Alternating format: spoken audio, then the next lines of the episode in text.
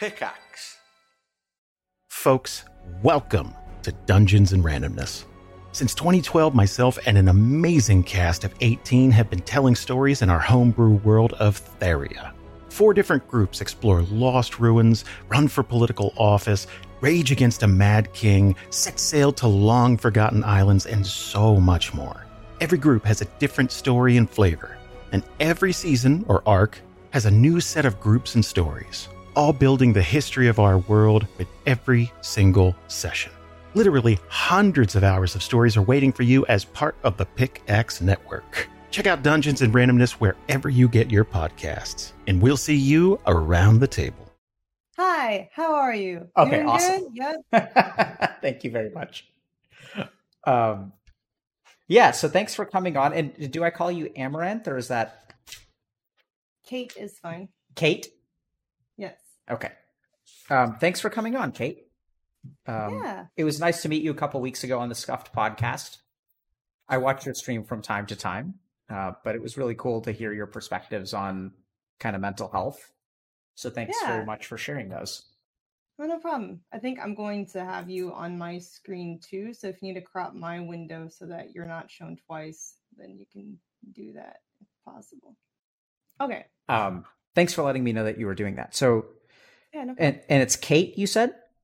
yes. And what did you? So I saw that our, our topic today was going to be something about social media. hmm Yeah, I was thinking just more of like the various effects that social media from the creator side can have on the the mentality of the streamer or YouTuber, whatever it is. Yeah, I'd love to hear your perspectives on that. Yeah, well, uh, from something, something I've noticed for me personally, I think the biggest change with social media is like I feel like I don't have as much personality as I did before I started streaming, you know? Like day in and day out. It's like cuz I guess everything's so monotonous that I feel What's like that? I no longer partake in the activities that made me me. That's kind of frightening A little bit. to to say right? that you like no like have less personality or no longer have personality. Yeah, it's like really weird. It's like I guess for smiling, it's a lot harder for me to do that like I used to. Like I just noticed in myself like I guess less bubbly because I used to do like Disney princess parties and stuff Hmm. for kids' birthdays before I started streaming. And that became like something that was like a part of my like normal identity too, where I was just smiling all the time. You Hmm. know, I was like positive person. And I guess like social media, I've noticed that physically my mouth doesn't feel as comfortable smiling because I don't do it as much, you know? I'm hearing feels emotion in your voice. Yeah, yeah. I'm a very emotional person too. That's What just how you? I've always Do you mind if I ask what you're feeling right now as you say that? concern. Okay. What are you concerned about? How to like keep that balance, right? Because I think that's like the biggest problem I found is chasing long term happiness as like goal oriented for being a social media person, like what I want to achieve in life, versus like short term mental like happiness, I guess, like short term indulgences versus like keeping the grind up to achieve long term dreams, if that makes sense. Yeah, it does make sense. You know, usually I say this later, but can I think for a second? Yeah, go for it. Because I'm hearing a lot of important stuff from what you're saying, Kate. Um, Yeah, and don't don't get like too concerned if I sound emotional. Part of my problem is I can't breathe very well. So like I get over anxiety feelings much easier than normal people, I guess. Because I have a breathing issue. So like I can't breathe deeply when talking about things. So I just like sound like I'm about to cry, but like emotionally I feel okay. Oh, okay, that's useful to know. Yeah. So, um, hmm.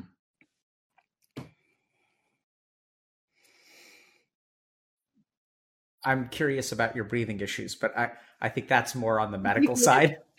Yeah, it's it's just something I notice that if I like stop and I breathe, and then that the the waver in the voice fades. But like if I keep going in a sentence without breathing, it's just it just sounds really bad. Yeah. Worse than it it sounds worse than it actually is. How long have you been breathing like that? Um, I guess my whole life has been deviated, but it's gotten worse as I've gotten older. Because I think the cartilage is like growing against my favor, you know, just as my nose ages. Hmm, so Interesting. it's something I have to fix soon. But that's like another issue is like scheduling time to get things like that fixed when it would take like a hiatus from social media and losing that momentum and stuff. Okay. So it sounds like there's really a cost to taking care of yourself. Yeah, exactly. Yeah, I'm you know, not to sound bleak, Kate, but I'm almost like hearing that you're kind of losing a part of yourself. Mhm. Yeah, I agree. Um, I mean, that's fucking frightening, you know? and and so what are and by the way, Disney princess parties sound awesome. I think my kids would absolutely love that. They wear um they have we got them Elsa costumes for Halloween like 2 years ago. Yeah, yeah. One's one of my favorites. Maybe 1 year ago. I it's it's rusty now. But and they wear them like once a week. Like my older kid will just be like today's an Elsa costume day. And she'll just like Oh, at, I at 12:30 Yeah. she'll just like it you know after lunch she'll go upstairs to her room. And she'll actually like change and then she'll fold her clothes and put them away which is really awesome. I mean because she doesn't leave a mess. She used to leave a mess. But she'll just like today's an elsa costume kind of day. And it's not really a costume. It's just like she just puts on her elsa dress. Best halloween costume money we've ever spent Oh yeah. Yeah, they love that stuff. I used to do it like every weekend. So I saw all the dresses, all the kids belt the songs. It was like a really like really fun, wholesome time. yeah and and i, I guess w- tell me about what that person was like the person who did those kinds of hmm. things can you tell me I guess about with her? that kind of thing, it wasn't so much that like I was different in the way I was thought about things, but just like I felt like I was more happy. But I think some of that comes to do with like the whole um, spontaneous nature of that job, right? Every party was different. And I noticed that with streaming every day, even though you might be doing different things on stream, the routine is mostly the same. okay And I feel like that's hard for me because I do have ADD, you know? And so it feels like that's like almost like emotionally like life sucking, you know? But at the same time, I also have like a huge goal that I want to achieve. And I know that social media is like the best way to get there, like monetarily, you know? And it's also like, I feel really lucky to have social media because so many people want to have a platform Mhm. and they don't ever get it. So part of me feels like um I need to be able to take advantage of the opportunity while I have it because who knows how long it's going to last, you know? Yeah. So I'm I'm hearing like you kind of being stuck or pulled in a lot of different directions. On the Mhm. one hand, you have goals. On the other hand, you're grateful and lucky to have the opportunities that you have. And on at the same time, I'm sort of noticing that like taking advantage of those opportunities and being grateful for what you've been given also comes at like a significant personal cost. Yeah. That's really tough. I mean, how do you? Yeah, I, I mean, it sounds it because I'm I'm sort of hearing you give a piece of yourself like every single day when you do something that's a little bit more grindy and maybe you don't feel like it, but you recognize like this is an amazing opportunity, so you sort of like want to Mhm. do it, and and you do want to do it, but it just it seems it sounds like it's hard to do. Yeah. What makes it hard? I guess like for me, um, I don't take breaks. That's probably what makes it hard. Because I think for the past four years, it's been like stream, stream, stream, stream, stream, like like not just like two hours a day, but like anywhere from I guess eight to fifteen hours days of stream. And I don't take vacations or days off because I'm like, oh no, the momentum. I would lose all the momentum in working towards. Because like in streaming, what I've noticed is like to build something like sub number, for example, it's the easiest to measure just by the numbers. It can take months to build a few thousand extra subs. But then if you disappear for a week, you can lose them like that. You know, so it's like a very like high cost type of job for if you take time off. Hmm. Yeah, that's hard. So it it sounds like you have to every day off is like taking away something you've built. Right. Do you feel trapped, Kate? A little bit. Because I didn't like, I guess for me, it's like I started streaming about four years ago. So this has been most of my like young adult life. Right. And it's like, if you don't do stream, it's like you can't, I, there's really no other job that I can think about that would have like the same uh, freedom of getting to do what I want and also the same level of financial support that it brings towards sure. like just living plus what I want to achieve later. And and can you do you mind sharing what you want? You mentioned that once or twice. What do you want to achieve later? Um, I want to open a animal rescue ranch eventually, like no kill, no no cage. So it would be like dog sanctuary plus some like more farm animals too, maybe. And that's gonna be like a huge thing that I want like about a big scale. So it's really difficult for me to like justify time off because I feel like it's taking away from that opportunity, you know? Mm-hmm.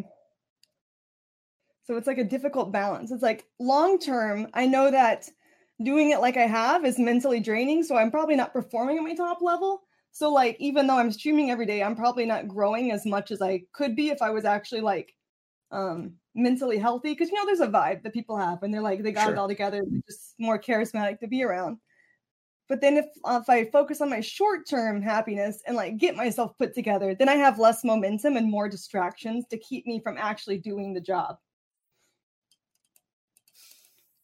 It sounds like there are a lot of things more important than you. Probably. That's probably ever, part of it. I mean, that's what I'm hearing, right? I'm hearing that like there are a lot of things like it's like Kate versus growing your stream, Kate versus the animal rescue ranch, Kate versus Amouranth. Mm-hmm. And and usually like Kate ends up at the bottom, which I think is how you end up 4 years without a break.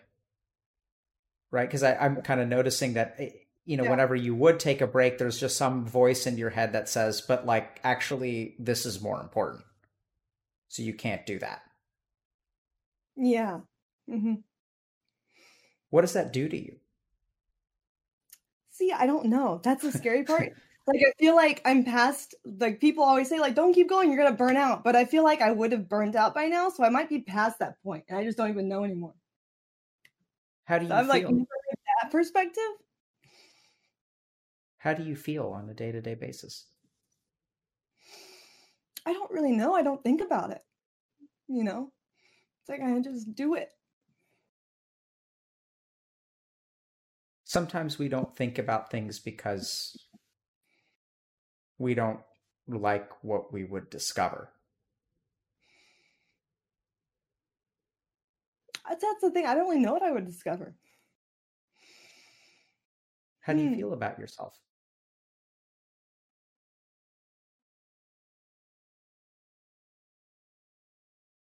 That's the scary part is I don't know anymore.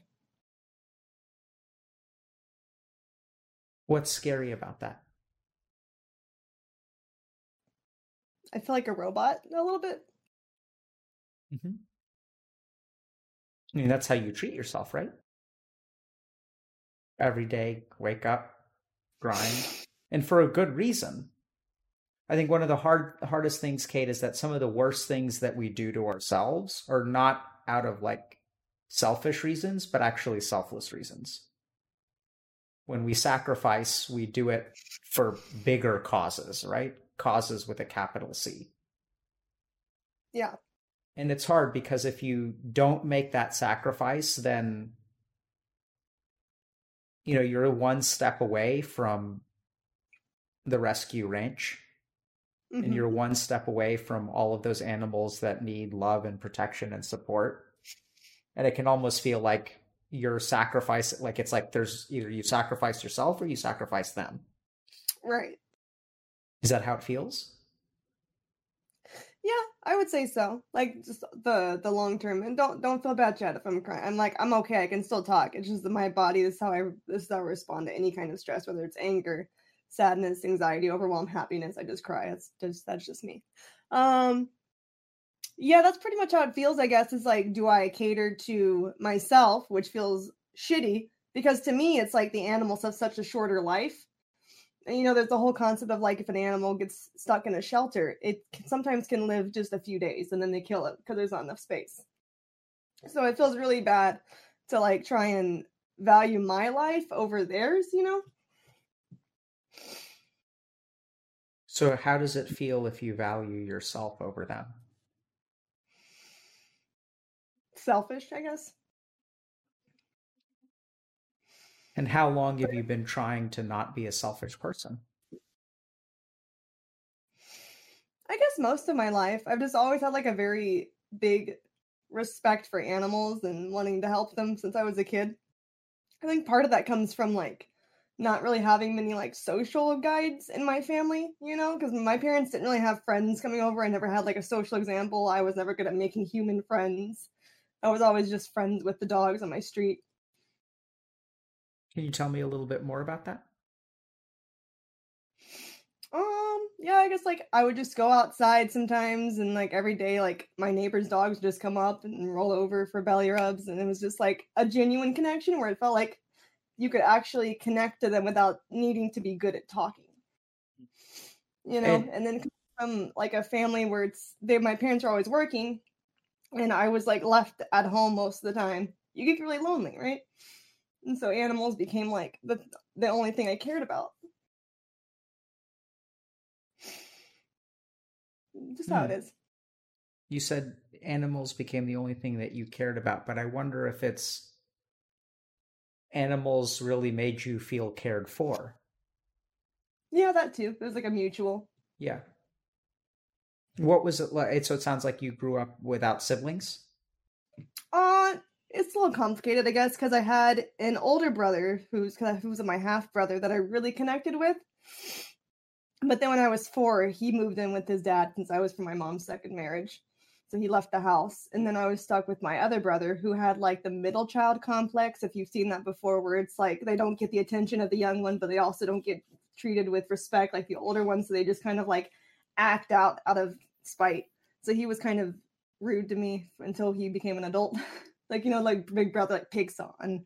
Like, sure. no, you can't play with me. Yeah, like sibling violence, I guess. Not like actual damage, just like without hitting each other. Yeah. So just sibling rivalry, maybe. Yeah, that's better. Yeah. And and what was? I mean, can you tell me a little bit more about, um, you know, what kind of situation you grew up in, or what your house was like growing up? Um, I guess it was just pretty boring life, you know, because it's just my parents were working, but we didn't have enough money to actually do anything. So we had enough money to survive, but we never traveled. We never like spent much time together. So it was just kind of like we, there was nothing wrong with the family, you know, like sure. there was never like domestic violence or never never abuse. Like my parents argued a lot, but I feel like most couples with financial problems do that anyways. So nothing out of the ordinary. It was just like a lot of alone time, I guess, because they were always working. It sounds like you understand why there was a lot of alone time. Mm-hmm and yeah. and you kind of you recognize that that was sort of a necessity because they had to work. Yeah. Do you remember how you felt? Um bored a lot. So like uh i didn't actually get my own dogs i guess till i was like 12 because my parents didn't want me to have that responsibility as a child because they weren't there enough to be able to help. Mm-hmm. uh, so I just like started playing video games a lot and like did art and stuff.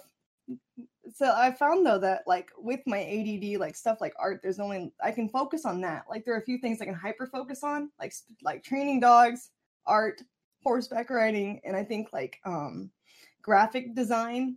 Hmm. If I've made like web web images. I used to like do like role play on Neopets because I was a dork and very lonely. So so like certain things I could hyper focus on, but then other things I was just like really bored super easily. Okay. And and what was high school like for you? More of the same, to be honest. I was kind of like I guess a social outcast because I didn't have any social guides in my life. So I never kind of learned how to talk to people and how to like be emotionally savvy with other humans. It was more of just like the loner waiting for people to talk to me, and that never works. When everyone's waiting for people to talk to them, I found out as an adult. Yeah. so it's like no, no, that's not proactive enough to actually make friends. And and so it sounds like like you've learned a lot. It sounds like you weren't really modeled. Uh, there wasn't good modeling in terms of how to you know engage with people but at the same time just the fact that you're talking about it like that suggests to me that you've like figured that out and you've grown in some way yeah like, i think we talk about it on my own podcast a lot when i have other girl influencers come on is that we're all so afraid of reaching out to each other because we don't want to be seen as like a leech that like ends up just all of us are lonely and don't talk to people. And how did you learn to overcome that? Um, I guess just by being online, it's easier, right? Because it's like you send them a message and you're like, hey, come be on my podcast. It's so much different than walking up to somebody and being like, do you want to be friends? You know, it's like a lot less scary. And and or, or do you feel like socially more adept now, interpersonally, or not so much? I feel like I can manage better. Um, at conventions, especially, like I feel like I can talk to people easier now but I, there is always like that fear, I guess, from social media that's like you don't know what their intentions are if they're meeting you at the convention. Like I always have to have security and stuff. It's just like it has a problem. I have a problem trusting people now because I have so many like stalker types that do follow me. So it's like I can I can manage better socially, but there's still part of me that like can't truly connect in a genuine way. Sure. What What do you mean by the, their stalker types? uh I does have various stalkers, but you don't really know who they are in person, right? So like all you know is their persona. So you don't really know what they look like often. So you can't really like trust them at conventions when you meet people because you don't know who in real life was actually being really creepy to you online. Um so I, I'm noticing a change in, in the tone of our conversation. It seems like a little bit easier. Does it feel that way? It's just I'm trying to breathe more. Good for you. Breathing is important. Um, yeah, I, I had a couple of thoughts about understanding the relationship between your body and your mind. And, uh, you know, we can go down that road in a second, but just to kind of give you a, a quick heads up. So, you know, I ask you sometimes, Kate, some questions about how you feel about yourself, and you're saying, I don't really know. And that in and of itself sounds kind of scary, right? Is that fair to say? Yeah. And then at the same time, I'm noticing that you also say that this is just how my body reacts. Like, mm-hmm. and so, gen- yeah, yeah, perfect. So that's a great observation. So the question is like, how does that work? And in my experience, oftentimes people who don't know what's going on in their mind feel it in their body. Hmm.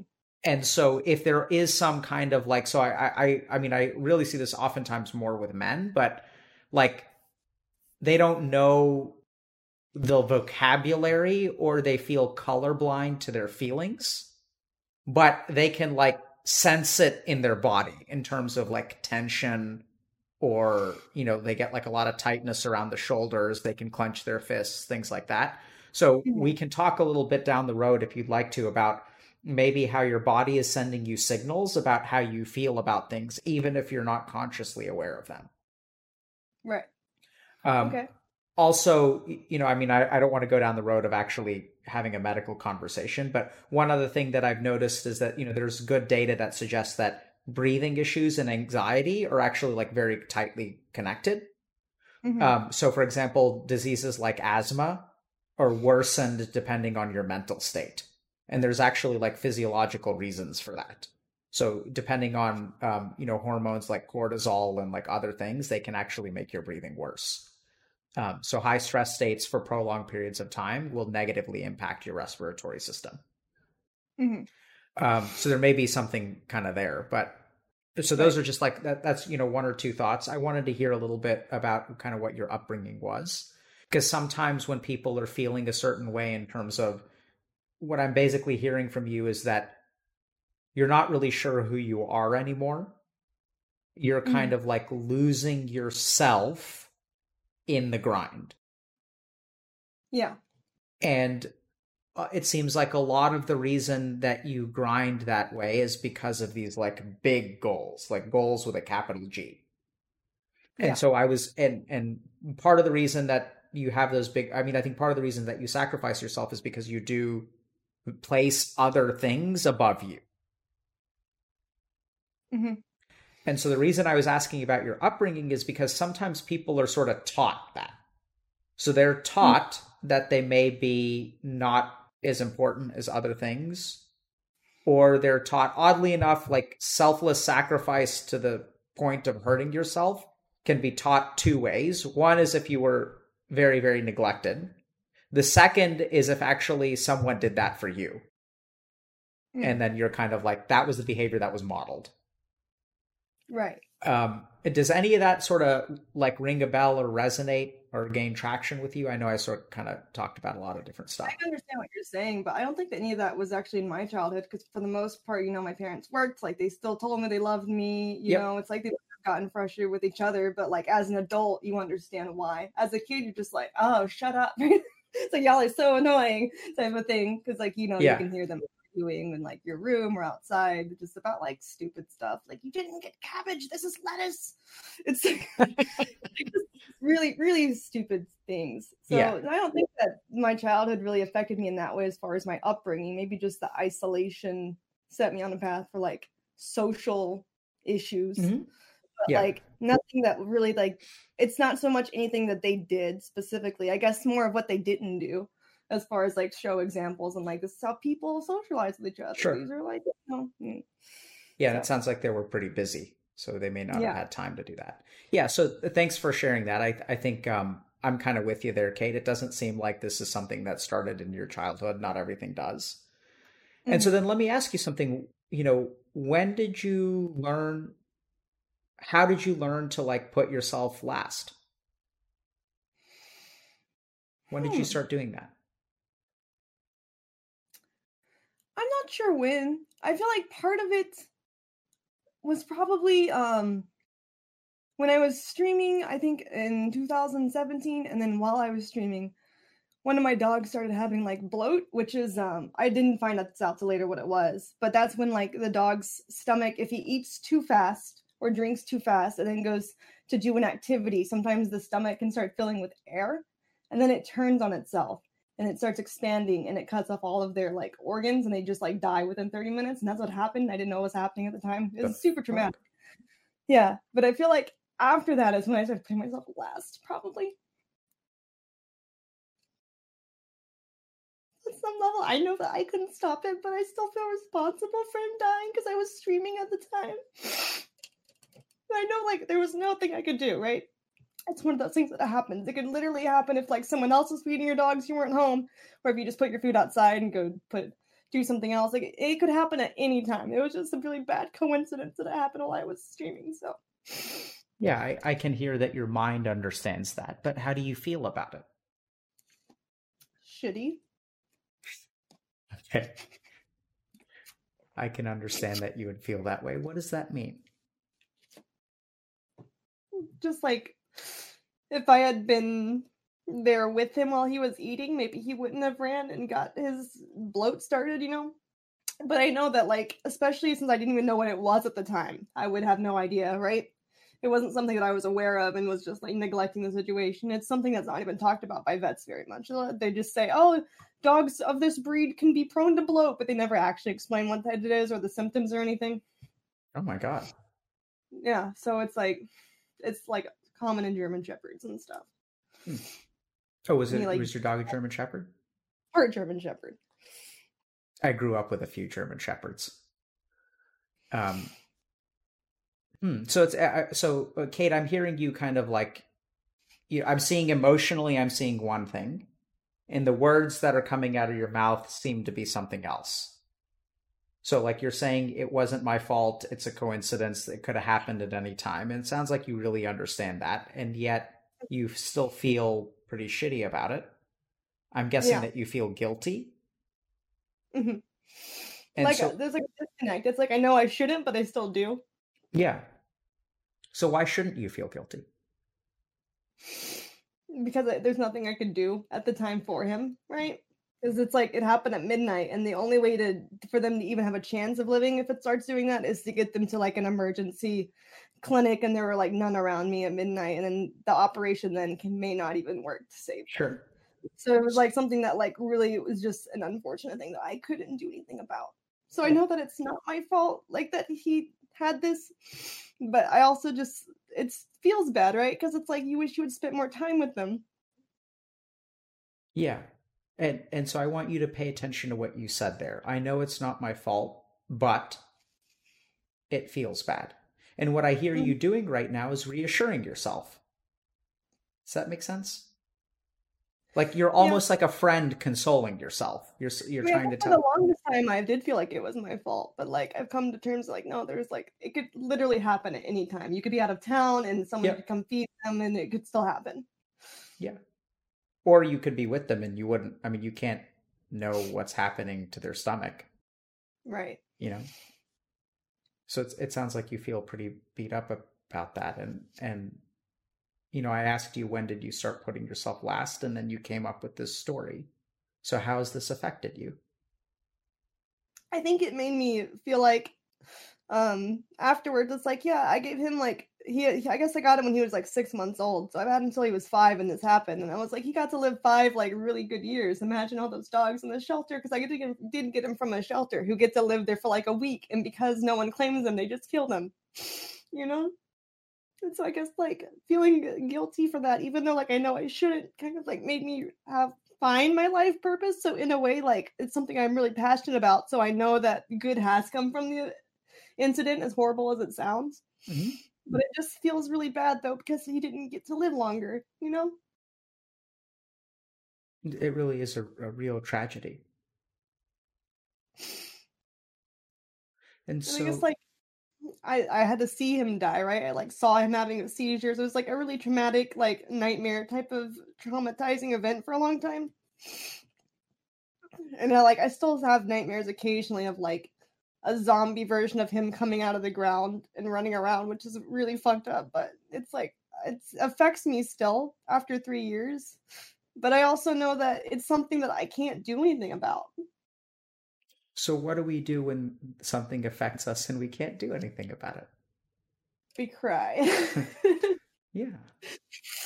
Right. So, uh, Kate, I'm getting the sense that you, you're still carrying this burden. And even yeah. though you know it's not really logical, at the same time, so if we think about behavior, behavior is not just motivated by logic. Mm-hmm right and and i'm kind of i'm getting the sense that there's like that emotion is part of what keeps you from taking care of yourself and taking a break and things like that because it's sort of like like does that make sense mm-hmm. And what do you think about that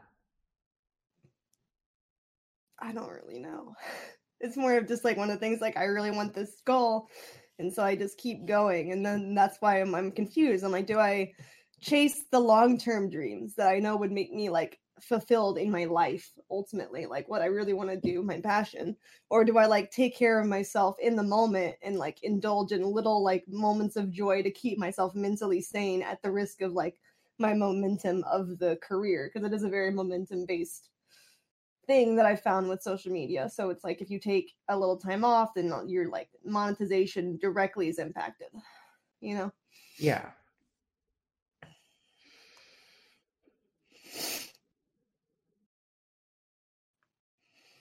Can I think for a second? Yeah, go for it.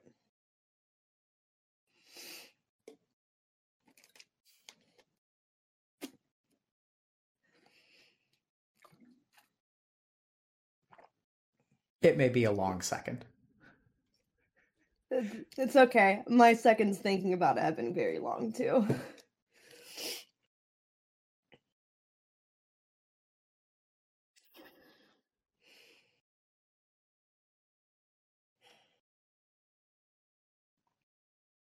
Why are you less deserving than other people or animals? Hmm. I don't know if it's so much I consider myself less deserving. It's just that it's hard for me to want other things like as much. What do you, you mean know? by other things? Like taking free time off feels less rewarding to me than having my animal ranch fulfilled. Cuz it's like the things I could do in the meantime like take a day off, go for I don't know, whatever mental health things people do to relax. What do they, go to the spa? Do they travel? I don't even know. I haven't done any of it. it's like I don't know. Like just like free time, having free time, quote unquote, doesn't feel as rewarding to me. Okay. Sorry, that I'm gonna. Be alone though, right? All I have is like me and my dogs, which is great, but dogs can't go everywhere, right? And so I don't really have like a bunch of friends local that I could like even think of activities to do with. Okay. So like time alone feels less rewarding, I guess. I'm wondering if actually, like, not only were social skills not modeled, but relaxation and recreation weren't modeled. What do you think? Probably. I mean, I don't think my parents ever did that either. Like, we never took vacations or anything. It was mostly because we didn't have the money to. Yeah. But that's, you know, that's probably created my lack of desire for a vacation because I've never seen how, like, fun it is. You know, I've never been exposed to the thrills of relaxing. Okay, I'm gonna need a minute because this is I things are coming together for me, but I'm also there are a lot of different directions. Can I just Yeah. think? That's fine. Okay, so let's just think about this.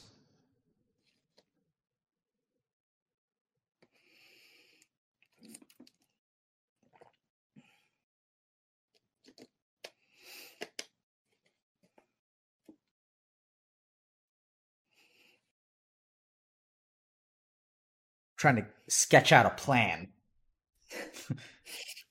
to transform your life, Oh, but really to transform your life.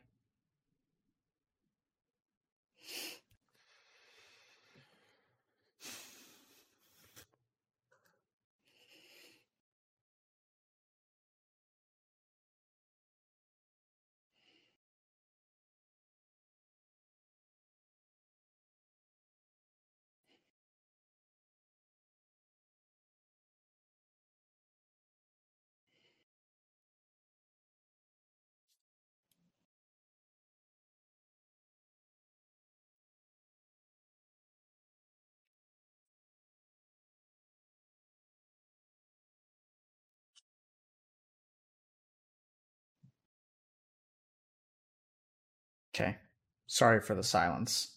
I know Oh, it doesn't make for very entertaining. Twitch chat, I just glanced over. I made the mistake of glancing at Twitch chat and they said get cats.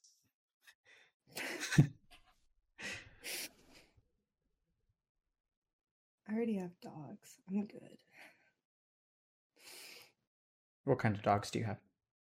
I have a border collie and a Caucasian shepherd. What's a Caucasian Shepherd? Uh, they aren't very popular here. They're like um, Russian mountain dogs used for like guardian protection. They guard Russian prisons. Big.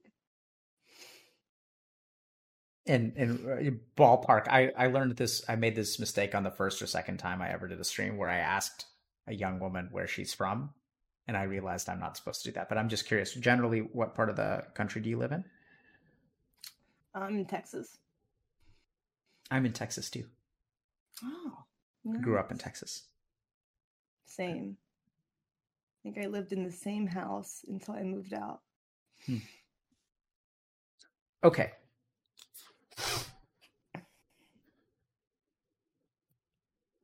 So I think some of this stuff is like spiritual. Some of it is like a little bit more psychological, and some of it is a little bit more physiological. And I realize we haven't been talking very long, so generally speaking, I try to tie things together for people at the end. But I think you've you've done such an awesome job of like sharing so much, like so much rich information that I'd like to lay out a couple things, and then I'm curious about how we can help you or maybe explore whatever sticks because some of it may not stick. Any of it may not stick. Does that sound okay? Yeah. So the first thing is like, I get the sense, Kate, that it's you or them.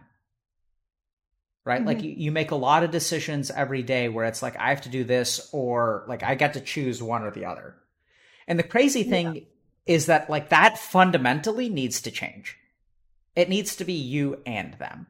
And I think you already actually suspect this in some ways where you kind of say, if I don't take care of myself, I can't quite pop on stream sometimes the way that I should or I need to. And that like the quality of your streams could actually go up taking care of yourself. Yeah. And as someone who works like in stress management as my day job, that is what I see overwhelmingly. People mm. tend to have this idea that you know, I don't have time for wellness. So I'll leave you with a, a really fascinating, I think, quote from the Dalai Lama. And the mm-hmm. Dalai Lama said, people should meditate for half an hour a day. If they don't have the time, they should meditate for how long? What do you think? Uh, 10 minutes. Beautiful. No, he said if you don't have the time, you should meditate for an hour. right? We need it more? Yeah. And I know it sounds absolutely crazy, but like that's actually how it works. People who don't have time to meditate for half an hour, when they meditate for an hour, everything gets better and they find the time. So when I teach, like, so I do some work with like corporations and stuff. And like part of what I tell them is that you can't tell people to take care of themselves off of the clock. So what I actually encourage like companies and hospitals to do is like bake meditating time into their day and pay them for it. You'll see a return on your investment. It's crazy. But what I tell people is when they call me in for like a meditation training, I say, don't have me come at 5 p.m. Have me come in the middle of the workday and they don't have to stay longer. It's dedicated time to take care of yourself because that's actually part of your job. It's part of your job. And so the first thing that has to change is that you've got to start stop thinking in terms of either or and and. And then the question becomes, okay, how the fuck do we do that? So that's yeah. one thing, right? So that's like, yeah. So we'll get to that. So, but I, I just want you to notice that your mind is programmed to think in terms of either ors. It's like I have to do this or that, and I just don't accept that logical premise. So mm-hmm. you're going to wake up and like you know you're going to say like okay i could do this but i don't feel like doing this. I don't i really don't want to do this. And then your mind is going to automatically go to like either i do this or i do this. But like just try to take a step back and try to find an and somewhere in there. Can you start stream a little bit later every day? Can you stream for like less than 15 hours? You know can you like yeah. like put some kinds of limits around it take care of yourself and stream second thing is I think you've got to unburden yourself. And I know there's a lot of these questions are going to be like, how? And so we'll get to that. But I, I mean, I, I, get the sense, Kate, that you carry around a lot of weight, which really does not need to be on your shoulders. And mm-hmm. what I mean by that is like you have this pressure to create this ranch. Like, I don't know how to explain this to you, but like you can't really do that right? So like for the same reason that like there's the random bloat stuff, and I don't mean to bring up something negative, but my point is that there's a certain amount of RNG in real life. And for mm-hmm. you to slave and sacrifice yourself for like this thing is I just don't think that that's fair or even reasonable. Can the ranch happen? Absolutely. Should you devote yourself to it? Absolutely. And at the same time, there's a certain amount of fucking RNG right? So like I, it sounds crazy to me that like you're you're doing all of this stuff but like take a step back and recognize that you know the ranch is going to happen if it's going to happen. Mm-hmm. the other thing is that like what you, know, you kind of mentioned this nightmare about a zombie dog. What i'm actually envisioning is 10 years from now you succeed at the ranch. And instead of like disney princess kate running it and it's going to be like have you seen snow white like the old one? Yeah so like you know how Snow White runs around and there are a lot of animals like surrounding her that are singing and dancing and stuff like that. Yeah. That's what I envision the ranch as what the ranch should be. And what mm-hmm. I'm actually seeing is like zombie Kate running the ranch. Because that's what yeah. you're going to turn into the way that you're going. And it's going to be like everything is like scary and like you're like a zombie because you've burnt out and, and you're like, I don't even know what burning out is. That means you burnt out. You're already burnt out. This is this is burnout. Yeah, that's what I was like wondering because everyone's like always warns about a burnout. I'm like, I never felt that coming. Does that mean that it's I'm past that point? yeah. So let me give you a quick heads up. If you don't know who you are as a person, you cry at random times, and you feel like your soul is being sucked away by social media, you might be burnt out. Probably. Those may be signs of burnout. I don't know what that's sign of, but burnout sure as hell like kind of fits there, right?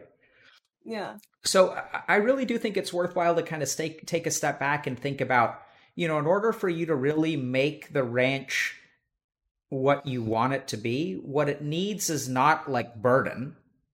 Like it's not like a sense of like severe duty that's going to create the place that I envision when I hear you talk about it. It's actually mm-hmm. like love and caring. And what I'm hearing from you is that like that person is slipping away from you, which is why it's so fucking terrifying. You're just not that person anymore. It doesn't feel like you are. That person is still in there. We got to let her out. We'll get to the how.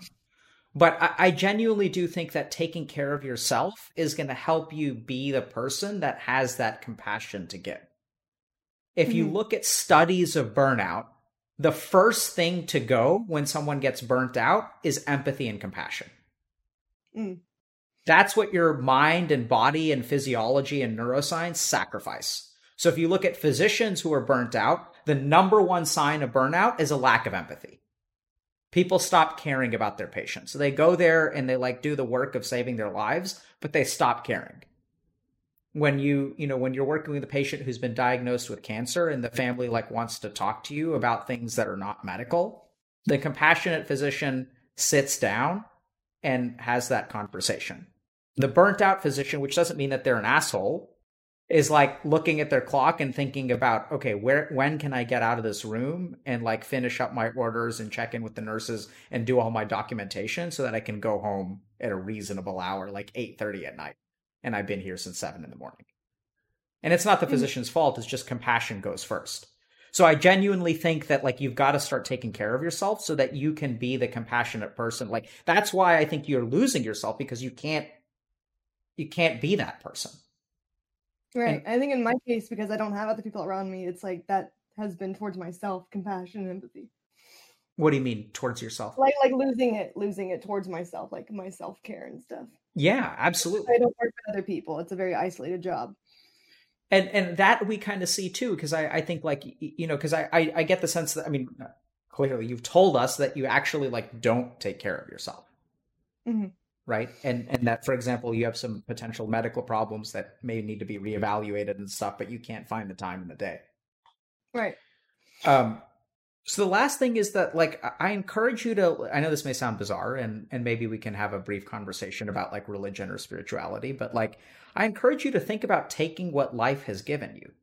So like you're lucky and you're grateful which is awesome but also like you know just because you're lucky and great, grateful and you have this opportunity doesn't mean that you have to sacrifice yourself.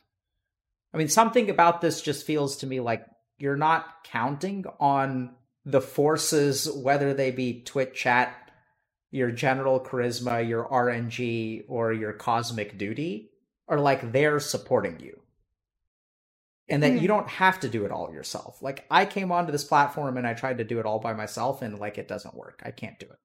I can't save the internet. And it's Yeah. ridiculous. But that's how we feel, right? Like you feel like you have to do it all yourself, but like don't I mean, I, I don't know how else to say it. I mean, as someone who has recognized that I am very, very well supported by like thousands of people, like there are people who are in your corner too. You don't have to grind out every sub to make this ranch happen. Like if the ranch really is going to happen, it can't be done just by you because you're talking about making it big, right? Yeah. And so are you thinking about personally bankrolling it? Um, part of it's going to be like fundraising, I feel like through social media, but I I guess for me personally, I want to make sure that I'm like I have enough money saved up for like emergencies or just general life things for myself so that that way every um discretional income that I make can be spent towards the charity organization aspect of it. So Yeah. that it's not like my income anymore, but instead it's like through the charity. Yeah, so I, I think that like so just like stop and think about that so that when you when you wake up on a particular day and you're like, "Hey, I need to start streaming right away or I need to keep streaming." Like I don't know how those thoughts if those thoughts like factor in to your decision in the moment. Do they? I guess at this point, it's not really thinking about it. It's more of just like ingrained in me. It's like I get up and I do this, and like I like I wouldn't know what else to do with my day at this point. Where it's like, as far as working productively towards the goal goes. Yeah, so then I think we get to the next thing. So I, I like your idea of a charity and stuff like this because as someone who also had a mission to create an organization and f- personally bankroll it, it's not sustainable. You're just going to tear yourself apart. I was working a full time job as a doctor and trying to start Healthy Gamer, and it just doesn't work. Mhm. Um, so the last thing I think is is kind of like more practical, which is like, okay, so like what do we do about this stuff? Right. And I think some of this stuff is actually like super, super like nuts and bolts. It sounds to me like you literally don't know how to take care of yourself. Yeah, a little bit. And I, I don't mean that to be like, d- does that sound condescending?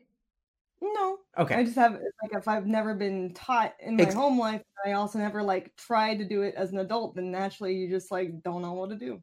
Yeah, absolutely. So, you know, here, uh, so so then we can talk about practically like how do you take care of yourself, and and some of this stuff also involves like behavioral reinforcement because on the one hand, I'm feeling like this sense of like you know duty or dharma to create Mhm. this thing for animals and like make the world a better place, and on the other hand, like even when you don't like that. At least the grind feels rewarding because you know you're moving towards this like ultimate goal. Yeah. And then the flip side is like if you don't stream for a day, then you're just kind of twiddling your thumbs and like doing laundry and like kind of hanging out around the house, and you're like, I don't even know what the fuck I'm doing with my life. Yeah. And, and so, how can we help you get some kind of reinforcement through taking care of yourself that you can start to like learn and appreciate? Like that's also an important practical thing. Um. So, thoughts about what I've said so far? Um, yeah, I mostly agree. I think another part is just like I know that there are certain things that help me clear my mind, but it's also like justifying them, I guess, getting to a point where it's like, oh, that would be great. But then afterwards it's like, look at all the time you wasted that you could have been streaming with. So if I if I like took time off to like maybe go like horseback riding or something, which is like a meditative activity for me. You know, you can clear your mind, think, be out in nature, it's great. But then it's like afterwards you're like, and I just spent the whole morning not streaming, kind of like flip side guilt. Yeah. So, how long have you been feeling that guilt? Hmm, probably for maybe like three years or so. So, is this also like it sort of started when your dog passed away? Yeah. Okay. So, Kate. Okay, so there's so much to talk about. So, first of all, I, I want to just kind of check in with you about how this conversation is going. I'm noticing that a lot of times I have like emotional conversations with people where there's a lot of like catharsis and like realizing what's really holding you back kind of stuff. Mhm. Um, are you hoping for something like that? Is that what you want? I guess that would be nice. Also, just like it's, I feel like it's also just an important conversation to have about like it's okay to feel this kind of way for streamers, you know, where it's like the grind makes you like feel like you're going crazy. I think that's like normal to know that you're not crazy, Yeah, and that I, to a lot of people. It's, that is important. Um, so can you tell me about you know what what about streaming makes you feel like you're going crazy? Um, I guess like I I personally do have ADD, so it's like just like the chat in general doesn't work well with my ability to retain information or to process it at all. You know, Okay. Like listening to your conversation with Mizkif, and he he also has the same issues that I felt like there's like problems like focusing on like conversations typically if i like if i'm looking at chat like right now i have chat closed because i get i get so distracted. Um i have difficulty like taking in just like my environment things happening around me. I'll often be like in my own head and i'll like sometimes just like bump into stuff at stores. I just don't realize like anything's there. And then like i'm super messy. I also do the thing of like leaving fridge doors open jars off lids. When i was living with my roommate they would often think that i got abducted because they would come home and like there would still be groceries outside of the car because I would be like making trips, unloading the car, and I would just like get distracted and do something else. And then the cabinet would be open, the jar of peanut butter would, would be left like with the lid off. And like the milk cap wasn't screwed on, but it was still put back in the fridge. So it was like stuff like that where they're like, What happened here? Is she okay? yeah, it does seem like you got abducted. Everything's like half done, right? So it's sort of like someone just Yeah. walked in and just snatched you out. Yeah. and and so that sounds like ADD really does. Yeah. Um yeah, I mean that doesn't make you crazy, but you said something about social media and and streaming and how you, you kind of feel I crazy think sometimes. I juggle too many things, right? Or like I try to, which would be like I guess, okay if I was healthy, but because I don't get enough sleep because of the pressures of social media, having to constantly make stuff, get stuff done on all the platforms, I feel like my mind can't handle it off on a functional level. Like, because I, I have three YouTube channels, I have two, in, no, three Instagrams, I have two Twitters, and I stream full time as well. And and I also have to have photo shoots during the week for Instagram, and like it's why it's it's a lot. Why do you have three Instagrams?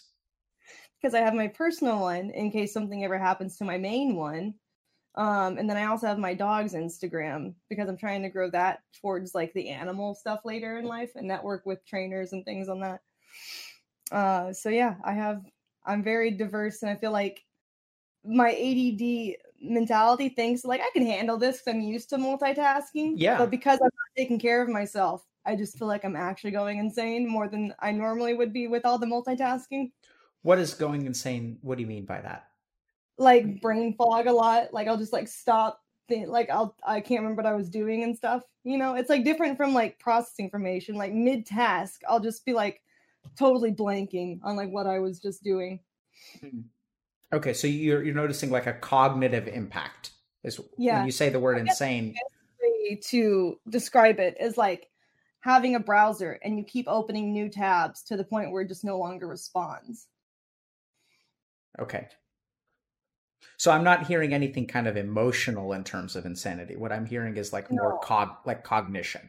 So it's like right. like your kind of you know your program crashes like making pb and j.exe has crashed and it's just yeah just stop and then there's like right. peanut yeah. butter and jelly jars in two different places yeah then... it's a lot of like different effects, I guess, because the emotional side feels like because I don't like cater to like my own self, I don't I don't have like as much personality or know myself anymore, you know. But then there's also the cognitive side where I feel like I'm doing so much that like my mind is actually stopping its performance. Okay, who did you used to be?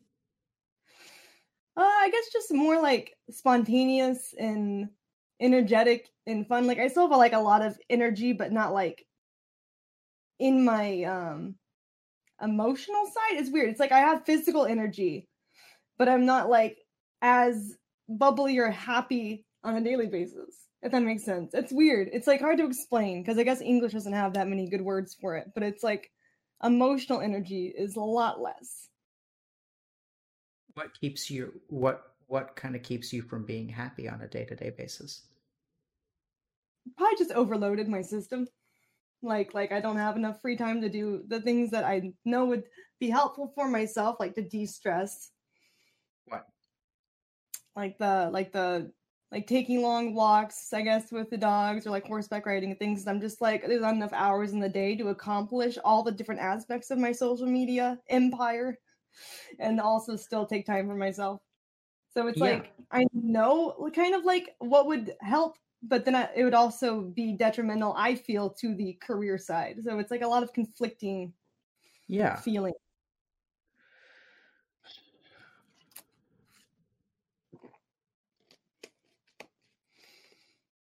I also do not have a good sleep schedule which is like i know that it's bad but i also feel like every time i try to like finish my tasks faster and go to sleep i there's just always more to do so I'm how like, many hours a, yeah, so you know, you know the problem with sleep schedules is that they're wonderful in theory, but like practically, like who the fuck has time for a sleep schedule? Mm-hmm. Does that make sense? Yeah. So let me. My average is like four to five hours. How many hours a day do you work? Um, I guess technically every time I'm not sleeping, I'm working in some way because it's either like getting ready for stream, you know, like makeup and hair and all that, or like I'm uh, doing photo shoots for my other platforms, or I'm like answering messages and emails. So I guess I work constantly if I'm not sleeping, which I guess in my case should be considered napping because it's really not that restful. Hey, this is fucking awful, dude. Yeah.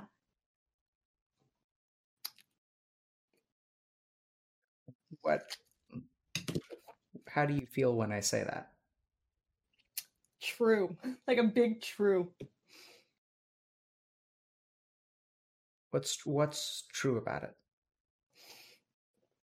It's not healthy. I mean, that's true. what else? What's awful about it? I don't know what else. Really, it's hard to put into words. I guess like just the feeling of being trapped again.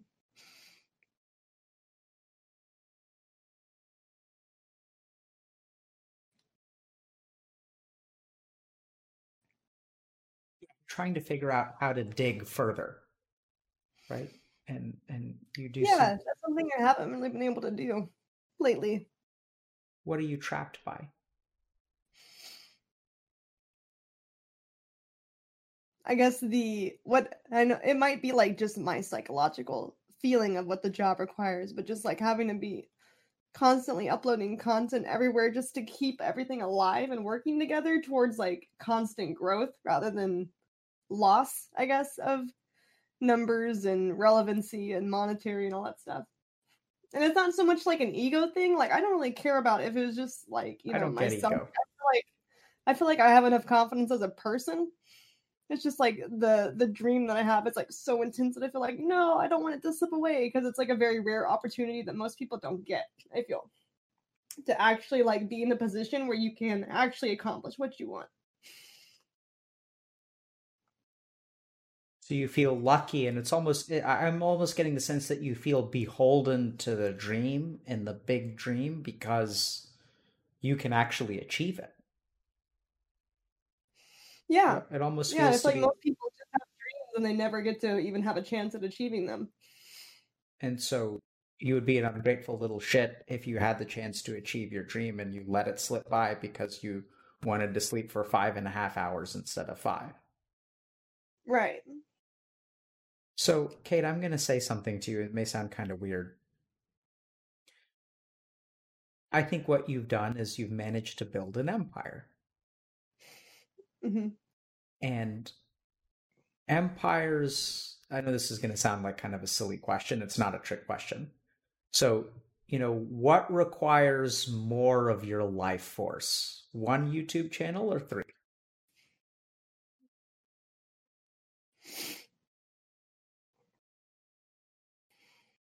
Hmm.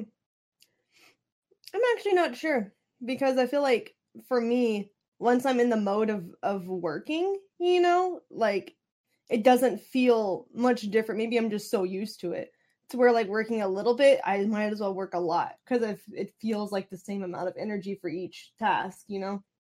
Yeah, So hard to- that that sort of boggles my mind because the short answer is three YouTube channels take more energy than one YouTube channel. And sometimes we we you know I, I kind of talk about thoughts, and I think what you've managed to do, Kate, is you've built this empire, and the bigger it grows, the more of you it takes, Mhm. right? And Yeah. like as you get closer and closer to success, you get more and more like lost because like now there's three Instagrams and three YouTubes, and then like not only do each of them require their own thing and two Twitters, plus streaming, plus photo shoots, and you could give. It was fine to sacrifice yourself when there wasn't like that much.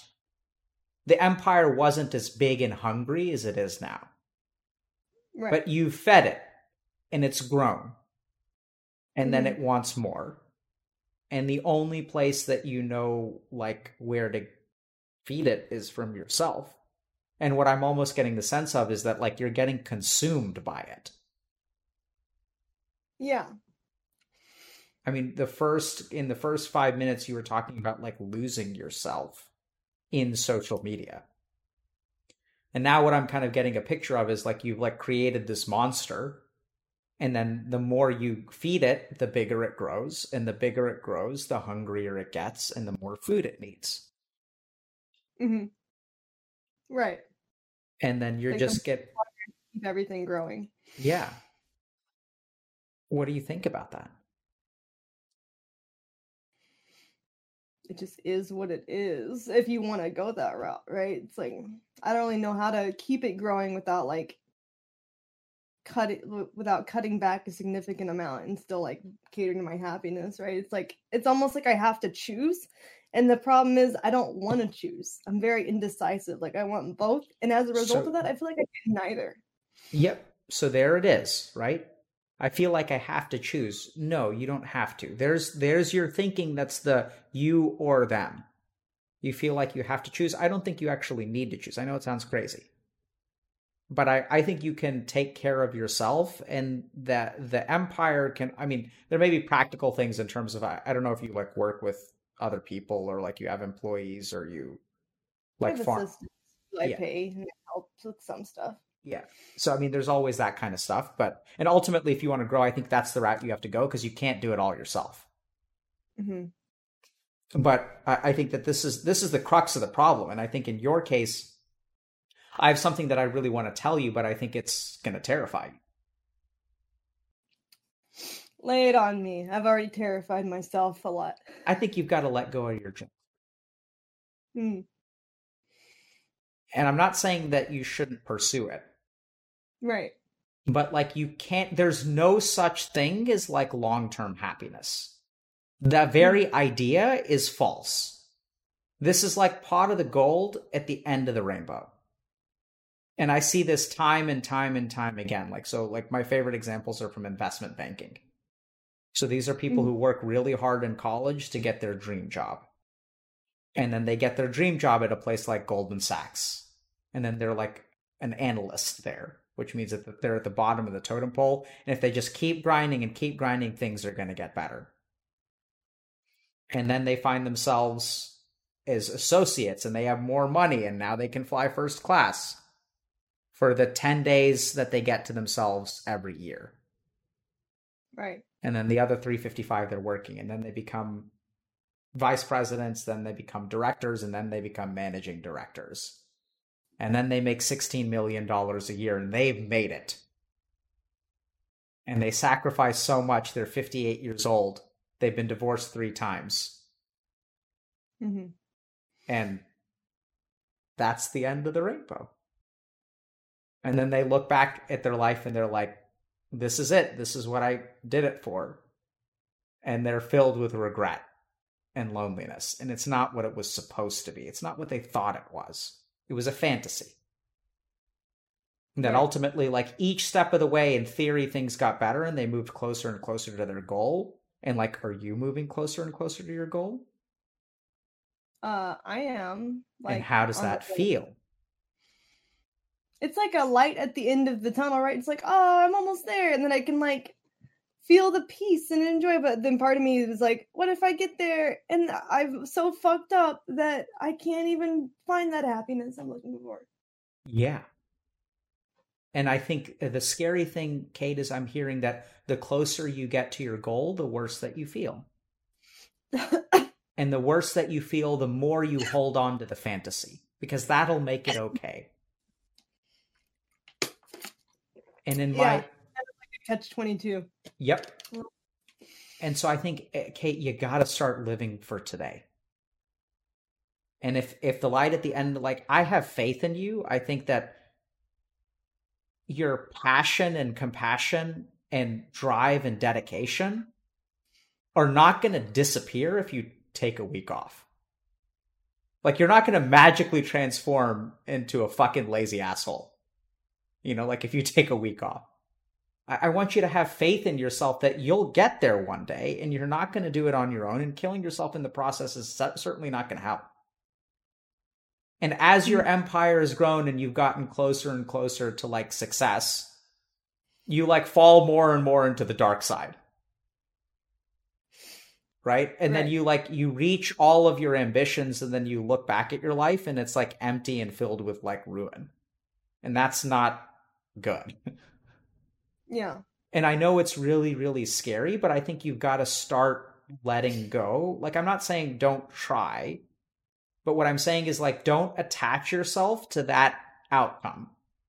It's kind of like you're looking at the top of the mountain and you're kind of saying, it's going to be amazing when I get to the top. It's going to be amazing when I get to the top. But what- you should really be focused on is, like, how am I going to take the next step? You can't ever avoid taking the next step. And is that the Mhm. right step or the wrong step?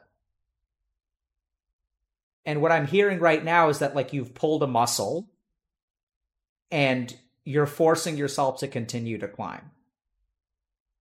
And like that's not the way to get to the top of the mountain. As someone who's tried to climb a mountain, pulled a muscle and kept going. Crazy story that Mhm. maybe I'll share one day, but does that make Yeah. sense? Like I just don't like I think you've got to take care of yourself in the here and now and like don't I, I mean I know it sounds weird to say don't worry, but just have faith in yourself that you'll get to where you want to go. Yeah, it makes sense. It's just like I guess it's hard to let go of the grind because of the way that if I was on YouTube, I feel like it'd be easier because you can schedule a bunch of videos and then take a week off and it's fine. It's like you weren't didn't even disappear. It's just I think Twitch is unique in the fact that like when you're not live, people are constantly being distracted with other people who are live and it's like if you're gone for a week, that's how habits form and they just watch other people. And so it feels like you're losing everything that you've built and like it's just difficult to like justify time off because it's how it is especially with like the way the subsystem works like people are falling off every day i feel like it would be a little easier but twitch would probably never fix this if they had like a certain day like the first of the month where subs were charged and then you can like schedule your time off but that's just not how it is so it's really hard to like justify that Yeah, so I, I I don't know that you should take a week off, but what I'm thinking about is like it starts small, right? So you've built up this empire by feeding the beast one bite at a time, and then two bites, and then three bites, and four bites. And I think your road to balance is the same way. Hmm. So I think it's not so much about don't because like you say that the pile of tasks you have to do is endless, right? There's always something else to do. So at the end of the day, you know, you have a hundred tasks and you can do 40 of them on a given day. Like, what's the difference between 38 and 40? So what I would encourage you to do is set aside some amount of your day to take care of yourself every day. Don't think Mhm. about it as doing less work because you actually may not even do less work. It's just carve out the time for like one hour a day to like do something for yourself. What do Mhm. you think about that? yeah it's definitely more i guess um reasonable of an approach to me But the hard part is the discipline and actually following through with that. yeah, so like yeah, so media. So so dis- discipline is like I think discipline is not the right word. Discipline is not what you need. What you need is practice. Mm. Right? So this is everyone's like, "Oh, I'm lazy, it's going to be hard." I guarantee you it's going to be hard. It's not you're not it's not discipline. Discipline is not actually the answer at all. You don't need to be disciplined. You're never going to be disciplined. You're always going to be a creature that is like pulled by your impulses. That's what people with ADD are. And I think that's actually okay. Like ADD is a problem because you leave peanut butter jars open, but it also allows you to thrive in a social media environment because you can manage eight social media accounts plus a Twitch stream. Yeah. People without ADD can't do that shit. Like your mm-hmm. mind is actually designed to thrive in this sort of environment. And you Yeah. need to practice doing something else. And so I don't know if it's like horseback riding. Like, do you do scheduling or no? Do you do schedules? No, not Okay. really. Or just like when I feel like I can't handle anymore, I'll just like do something and then, but then I'll, during it, it's like I'll feel great. And then afterwards, it's like, oh no, which Yeah. is so much type So- of thing. It's like, it's, it clears my mind in the moment. And then after you feel like the guilt. Yeah, so let's talk about that for a second. Okay? So just because you have Okay, this is going to sound like a stupid question. So sorry if it confuses you because it's so stupid. But are thoughts facts? No. Okay. So like you're going to go horseback riding and then you're going to f- feel guilty, right? hmm And then that guilt is going to generate thoughts. Does that make sense? Yeah. So you're going to say like, "Oh, I wasted so much time." But those are just they're just fucking thoughts. They're like patterns. They're like conditioning. It doesn't actually mean that's true. Like sure, you spent an hour horseback riding and you could have done some things during that hour, but even if you had done things during that hour, you still would not ever be doing enough. Right. It's kind of like let's say that I'm trying to empty the ocean with a teaspoon and then I spend an hour horseback riding instead of emptying the ocean. And then I come back and it's like, oh my god, I could have emptied 30 teaspoons out of the ocean. And it's like, yeah, that's technically true, but who the fuck actually cares? It's not going to make a difference. Yeah, that's true. And what I want you to do, so this is like very important for like people who are watching too, is that do something to take care of yourself, but don't do it to take care of yourself. Do it as an experiment. Mm. So go horseback riding. Today's Friday. Do you stream over the weekend? Yeah. Every Can day. can you go horseback riding over the weekend? Like I imagine it's safer in terms of COVID stuff, right? Because Mhm. Texas is crazy right now. So Yeah. your your homework is to go horseback riding. hmm And more importantly, you're going to go horseback riding. And then what you're going to do is pay attention, watch, and see when the feelings of guilt arise. And like, just let them arise, and they're going to have those thoughts. And like, you kind of like, you know, it's sort of like when you're training a dog, like the dog sometimes barks. And if you Mhm. kind of like give into it, it's going to like agitate more. But if you kind of just behave with tranquility, then you kind of like it'll calm down and see what happens with how long the guilty thoughts last if you don't feed into them. You don't disagree with them.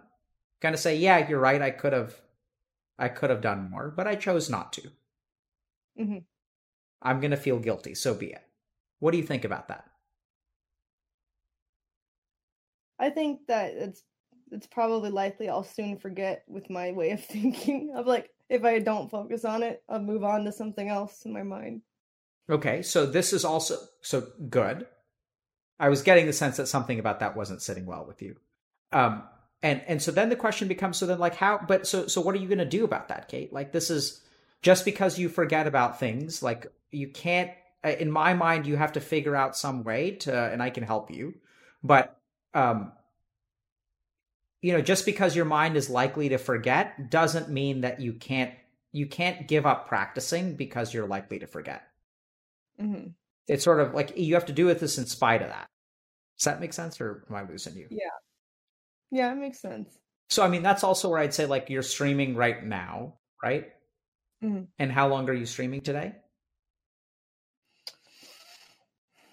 I don't really know. Typically, it goes until I'm like, okay, I have things to do, and I don't have like a set schedule for my end time. Typically, just for my start times. Okay, can you go tomorrow horseback riding?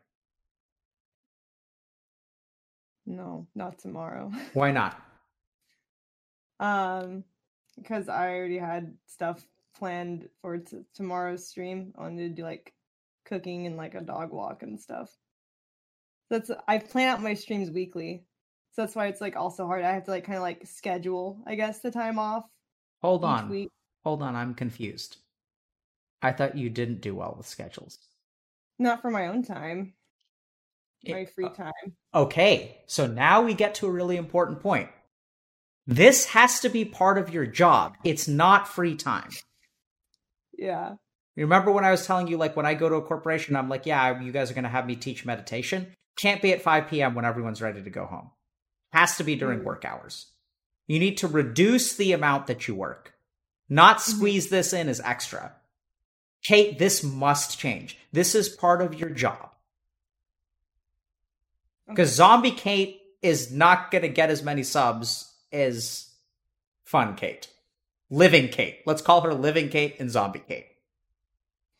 Yeah. right? So this has to be part of your job. And where's the rebellion? Go ahead, rebel. I'm. I don't have any right now. Really? Really. So when do you make your schedule for the week? Uh, Sunday night. Okay. So do you ha- can you do it? Can you go horseback riding on Sunday? No, I have a podcast. Okay. I have to. I have to schedule it for sometime next week. Okay. So schedule it as part of your day. And if you need to, to feed the social media beast, take a lot of selfies. How does that feel? It's it's not so much like a, a selfie type thing. It's Okay. more of just like the, the stream Okay. aspect of it. Okay. Yeah. Even better than no selfies. That sounds far healthier to me. But you gotta schedule time for yourself, my dude. hmm Like, it's the only way this is gonna work because you're just getting lost. Kate is getting consumed by Amouranth. Yeah. And you've got to like help her out. Like she needs your help. She's like it's almost if you want to get super like Freudian and psychoanalytical, you were you were sacri- you were leaving Kate alone at home while Amouranth goes to work for Mhm. 16, 18, 20 hours a day. And you're doing exactly to yourself what your parents did to you. hmm which is not abusive. It's just you always come last because there are more important necessities. Yeah. Makes sense. Emotions?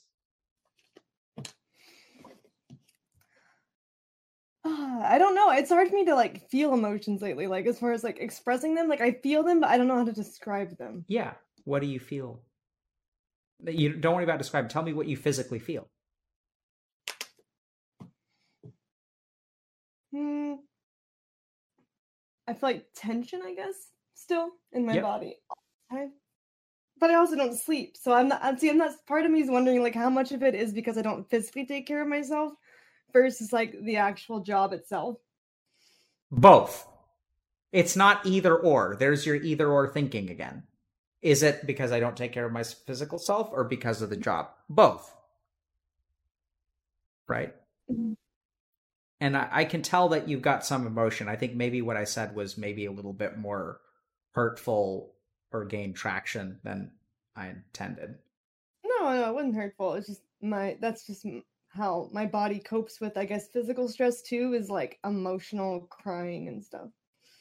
No, that doesn't make sense to me. So, because what triggered your response is something that was emotional in origin.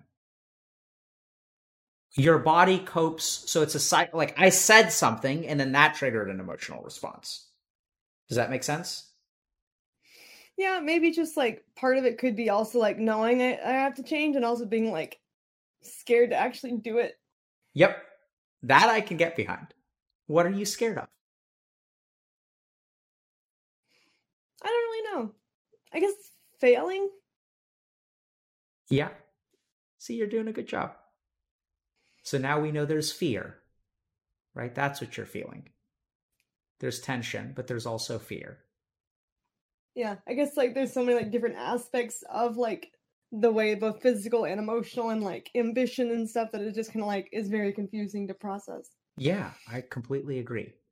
So I think you have a lot of emotions that you've stuck in your basement or attic because we're in Texas and we don't have basements. Yeah.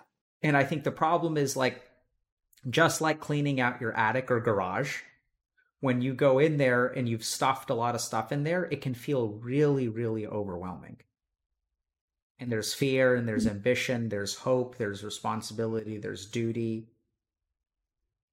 And it can feel The coping mechanism is to just like suppress all of it and just keep like burying yourself into work. Yep. Very insightful. Right? And that's Mhm. not going to work, Con. I didn't mean to be, sound condescending, but sorry. No, it's fine. I say that to males that I work with too.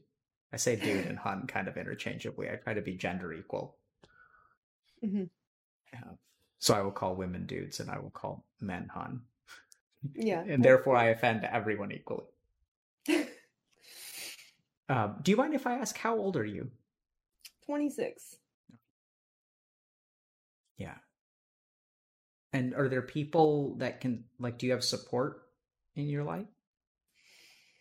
Um, I guess like my parents just are generally supportive, you know, but like I guess I don't really talk to many people, so it's like yeah and no. Like in theory supportive, but like not like on a daily basis. Do you share your struggles with anyone? Not really. What does that feel My like? dogs can't talk back, so Huh? my dogs can't talk back, so Yeah.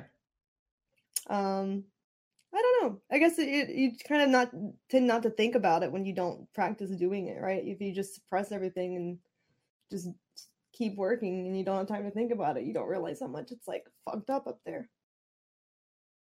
Yeah. I want you to take a deep breath. Good. Slow exhalation.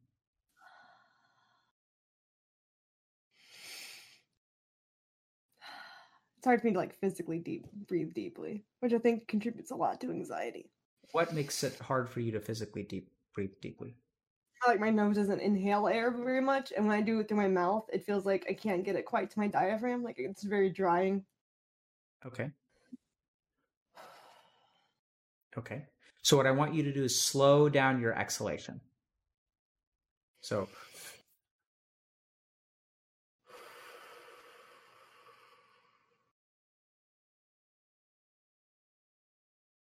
really slow, slower. Okay.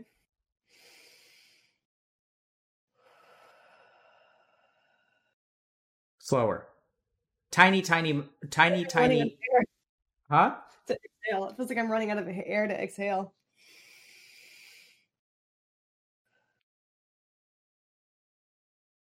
Good. It feels like you're running out of air, air to exhale, or do you feel hungry for air at the end of your exhalation? Both. Like I feel like it needs to be longer, and that I need more immediately.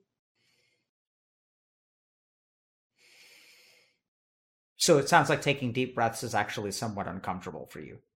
Yeah. Interesting.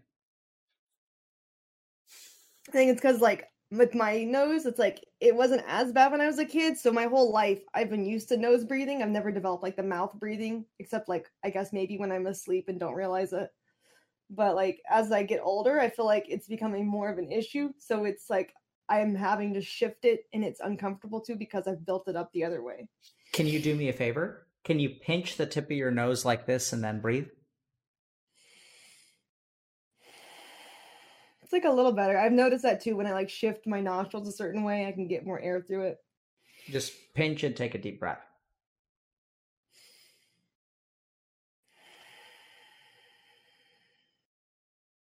I just realized how ridiculous we look. I know. Can oh you notice a difference though? Yeah, it's a little easier. Okay. Interesting.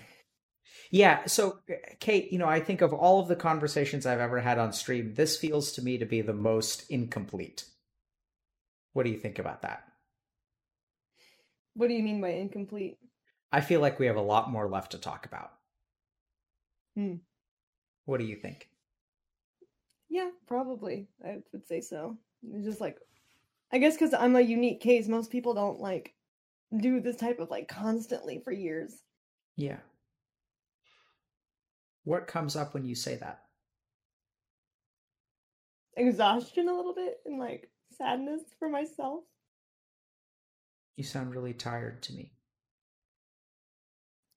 I joke with Chad, I'm always tired. They're like, How do you keep having energy? When aren't you tired by now? I'm like, No, I'm always tired. you know, it's like the Hulk thing. He's always mad.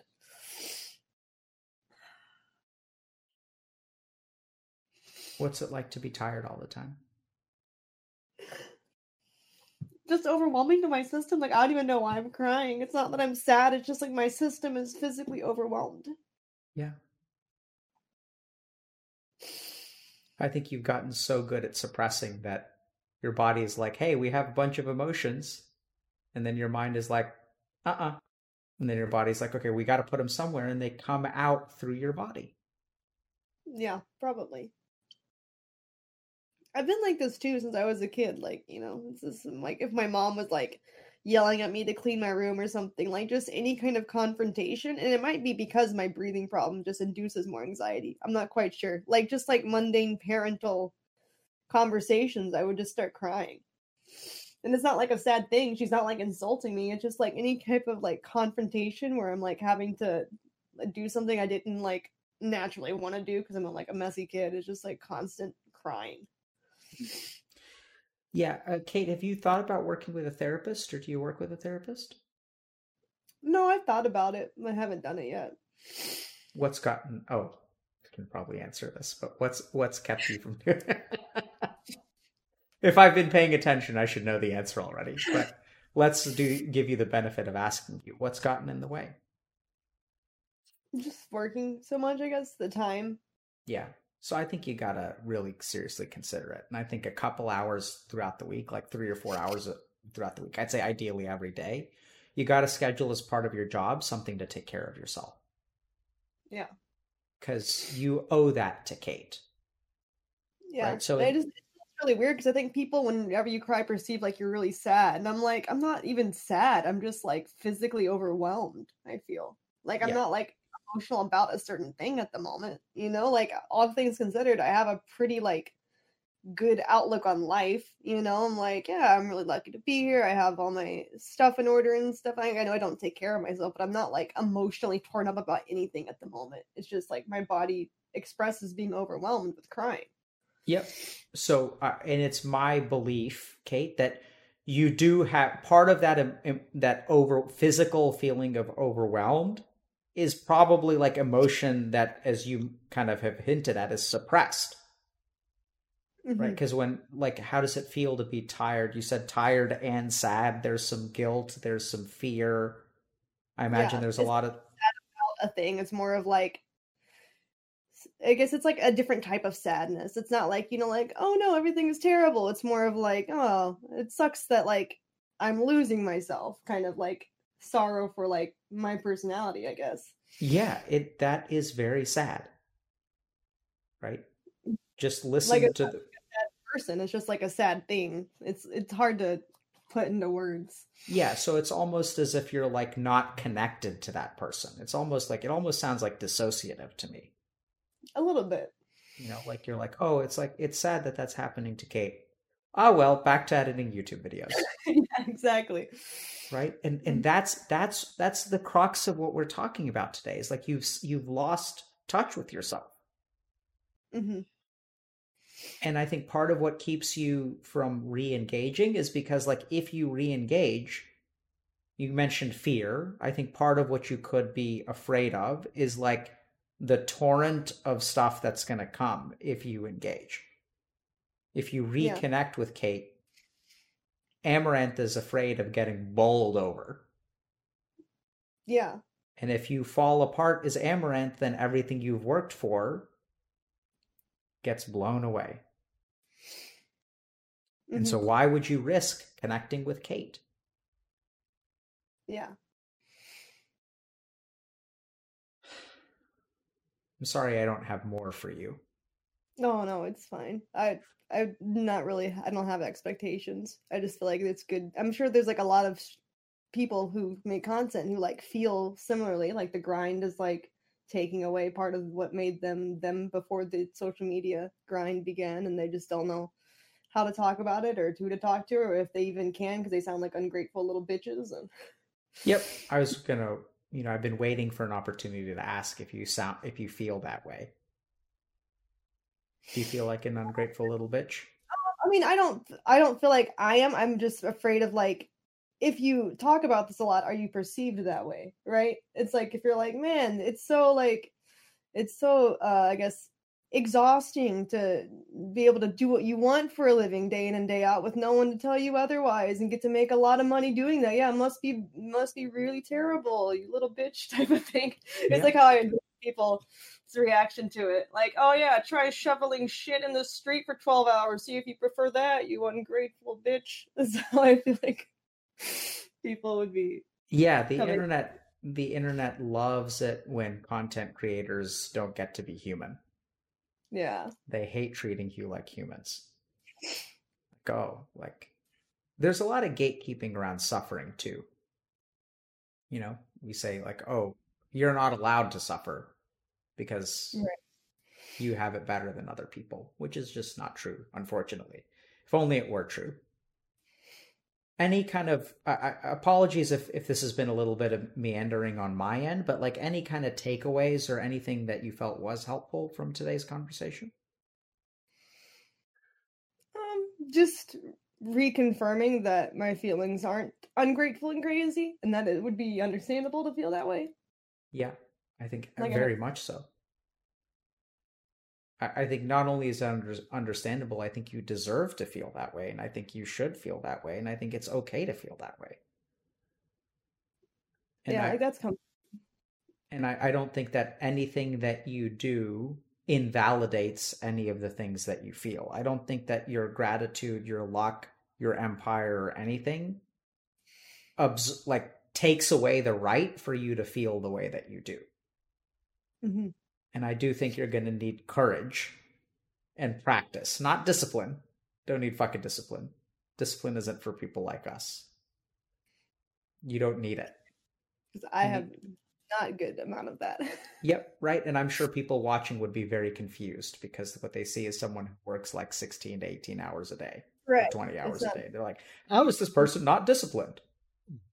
It's not discipline. Like I don't know how to take time off. it's Yeah. not discipline. It's like robot hyper focus. Yep. And so some people robot hyper focus on video games, you robot hyper focus on streaming.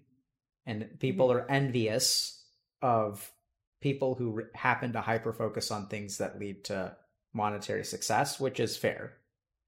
But at the mm-hmm. end of the day, I feel like you're just as out of control as someone who's like addicted to video games and playing at home because you're not in control. You're consumed. You're on autopilot. hmm So, yeah, and eh, you know, Kate, like I said, I'm I'm sorry that I feel like there's still a lot to cover in terms of like practically. I think I'm going to make a note based on our conversation today about like if you're completely stuck on autopilot and living a life, whether it be a grind or video games, like practically, how do you get started? And the first thing, so I think I'm going to think about this and try to maybe make like a, a video or something. But the first thing that I would encourage you to do is to make set aside some time in your day, schedule time for yourself as part of your job. Okay. You know, and and like even if it's like and even like 30 minute meal time is like not a bad idea. We haven't talked at all about food, but I don't know if you eat and take care of I yourself. do. I don't. I only eat on stream because I never. I moved into this house maybe like a year and a half ago, almost two years now, maybe, and I never bought a table and chairs because I'm always working. So I eat at my desk when I'm working. Okay. Any questions for me? Um, not really. I guess if uh you want to have like an another talk, if since you feel it's incomplete, I'm always open. I mean, I, yeah. What how do you You're all- feel about that? I think it would be good. Be a fun fun endeavor for me too. Like I like talking about it, even if I cry through some of it. It's still like enjoyable for me to discuss things like that. I find them insightful. It good for a lot of people who don't have that avenue to talk about it. So uh, I I think that that could be really useful, Kate. I think the the because what I felt from our conversation today is that there's a lot of like really practical stuff. There's sort of like some emotional stuff. Like I would have loved to dig in and get to a particular emotion, but oddly enough, I don't think that like discovering a particular emotion is the most important thing for you. Mhm. I think the most important thing for you is for you to like literally schedule time to take care of yourself throughout the day Yeah. and and like I know it sounds small, but like the cool thing is that you've built this monster and you can build a different one. The Mhm. one where you take care of yourself. And I do think you can find balance. In your case, Kate, it's all about a lack of balance. Yeah. And generally speaking, when people are unbalanced, I don't think they're as successful. Yeah. Do you want to learn how to meditate today? Sure. So I'm a little bit reluctant to teach you a breathing meditation. I mean, I can always try. Yeah, but that's okay. We don't have to teach you a breathing meditation. So, I, actually, what I'm going to teach you is something also a little bit more practical. So, I want you to sit up straight. So, you said you have a lot of tension in your neck. Yeah. What I want you to do is tuck your chin towards your throat. Yeah, like that. So, do you feel like you're kind of the back of your head is kind of stiffening up? Does that make sense? Yeah. Like, tuck your chin towards, like, you know, where your Adam's apple would be. And now I want you to hold that spot, hold that tightness, like in terms of, you know, you're, you're not, you're kind of, yeah, like uh, kind of like looking down almost. And then I want you to turn your head to the side. This could be hard with headphones. But keep it tucked up and tell me what you feel.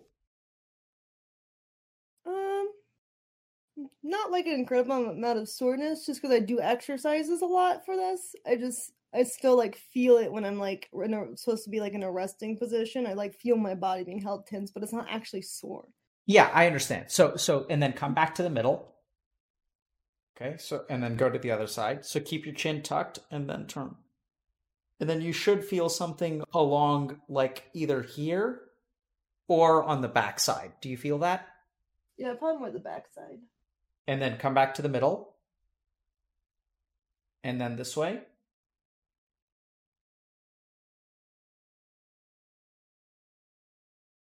And then back to the middle. Then go ahead and close your eyes. Okay. And now we're going to go to the other side.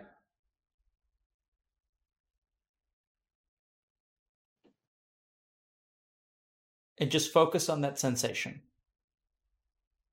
Of the tightness. Yep.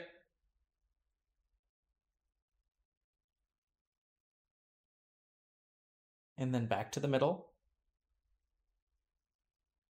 And then over to your left. Right?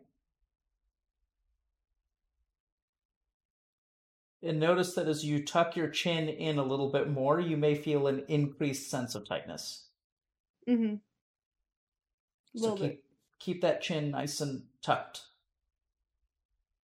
And now back to the middle. And then over to the other side. And now, as we're doing this, your mind may start to wander, especially as we go through subsequent rounds. So just notice those thoughts. Now back to the middle. And let yourself clue back in. So now just go ahead and relax for a second. Let your chin relax, eyes closed. And now feel your body. I still feel the tension a little bit on like Okay. the back on both sides. Okay, so just go ahead and let your shoulders hang down. Like imagine like your arms are actually sleeves on a piece of clothing hanging on a hanger. So Mhm. don't hold them up, just let them hang. Good.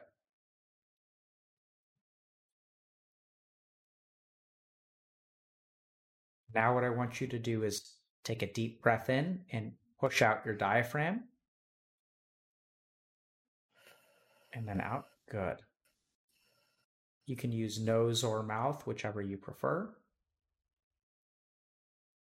Deep breath in and out.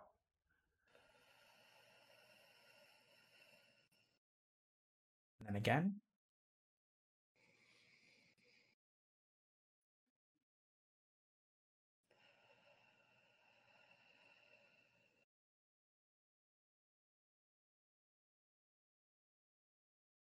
Now I want you to sit with the person that you are.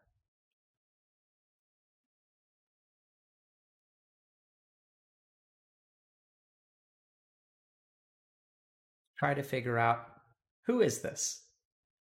Who are you right now? Is this Kate? Is this Amouranth?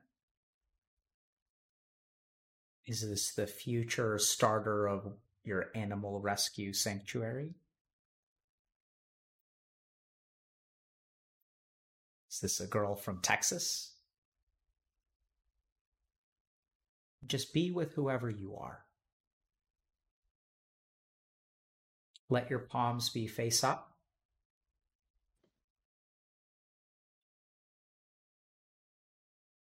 Feel the warmth in your hands. Try to stay nice and straight with your spine, but let the rest of you relax. Now we're going to take a deep breath in and we're going to raise our shoulders during the breath. Spike up your shoulders, and then as you exhale, let them come down.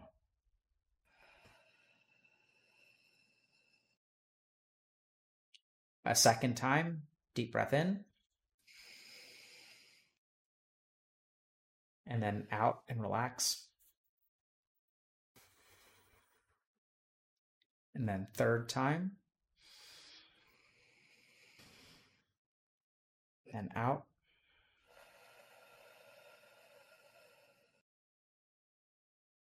Now in the space afterward, go ahead and notice what thoughts may come. And I'll try to trigger some. Think about all the work that you could be doing, all the things that you could and invite those thoughts to come. Invite the beast of duty, responsibility, of being trapped, of having a mission, trying to make the world a better place. All of those big thoughts with a capital B and a capital T. All of those things that are more important than Kate. All of those things can be there but they ju- just exist in your head. That you are actually more than those thoughts. Whatever your goals are, whatever your aspirations are, whatever you strive to be, that all of those are just located in a tiny, tiny part of you. And that there's so much more to you than those things.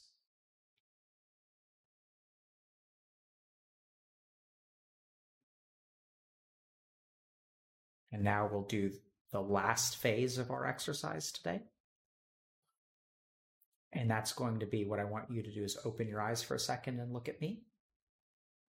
So keep your arms by your sides, let them hang down. And then as we breathe in, what we're going to do is actually, I'm going to put my arms up and then touch them up top like a namaste. And then as you exhale,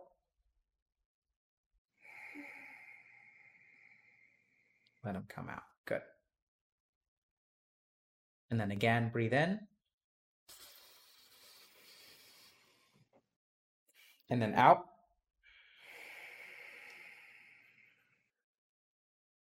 Now close your eyes. We're going to do three more. And try to match the arms with your inhalation. So as they come up, as you fill up air, your fingers should touch. And as you exhale,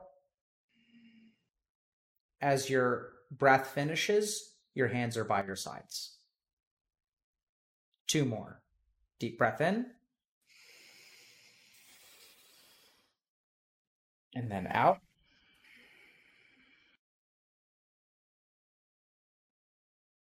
And then last one.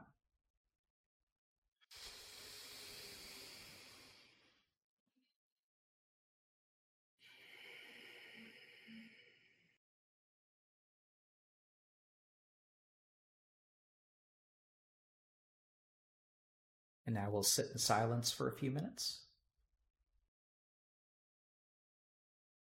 About 60 seconds.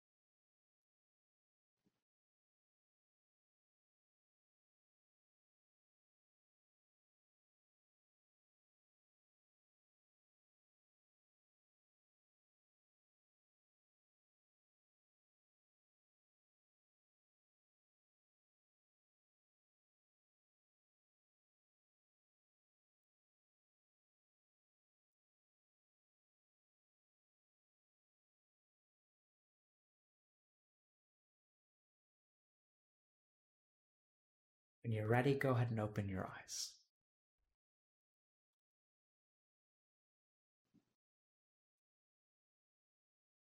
It's bright. Yeah. World is a different place.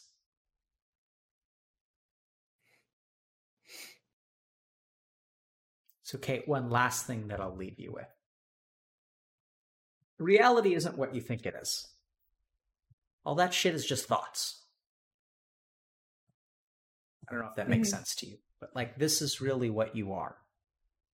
and I think you should work hard every day. But nothing, I mean, this this goal that you have is the light at the end of the tunnel and it's not worth sacrificing today for. Because the scary thing is sometimes the light at the end of the tunnel is actually another train. Yeah. Uh, what was that practice like for you? I guess less tense. Like, Yeah, good. It was a little, a little more like relieving of the tension. Good. What was your mind doing? Not really anything. Great. That's the point. That's why we meditate to give yourself a break from your mind. Because your mind does a lot to you, it does a lot for you. So take a break Mhm. from it from time to time. Yeah. I guess uh, for me, I have even though I have ADD, since I have breathing problems, if I have to concentrate on breathing, that's the only thing I can do because it's so difficult to actually breathe. So it kind of Yeah. counteracts the issue. Sounds uncomfortable to have breathing problems. Yeah. Yeah. Cool. Well, any last questions for me before we wrap up for the day? Uh, no, I think that's pretty good here. Um, do you mind if we follow up with you about whether you went horseback riding next week? Sure. Would that keep you more accountable? Probably. Should we should we do it or should we ask your viewers to do it? Um, maybe both. Okay. Yeah, good. like in my schedule, they can include it. Yeah. because I post my schedule weekly. So a lot of what you stream is for them, right? And so let Yeah. them help you out too. Yeah.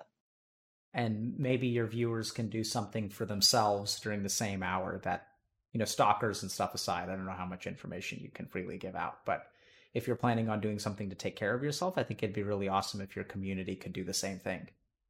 And then you guys Yeah. could like meet and kind of check in with each other about doing it. Yeah, that'd be nice. Cool. Thank you very much for coming on. And I hope Yeah. we were able to help in some small way. Yeah, definitely. It's good to know that I'm not crazy yet. Just close, but not there yet. We're good. No, I think you're the very opposite of crazy. I think you're a normal, wonderful person who has had life, social media, and streaming get to them because that's what it does. hmm And I think underneath, I hope you'll be able to find some kind of balance between Kate and Amouranth instead Yeah. of leaving her at home. Yep. Just got to work on it. It has to be something that I do proactively because it's not going to happen if I just keep being like, ah, at some point, sure. Damn straight. Wise words, Kate. Wise words, and something that I think everyone can take home. Taking care of yourself is not something that happens on autopilot, it's something that you do. hmm So good luck with that. Thank you. Really appreciate it. Take care. You too.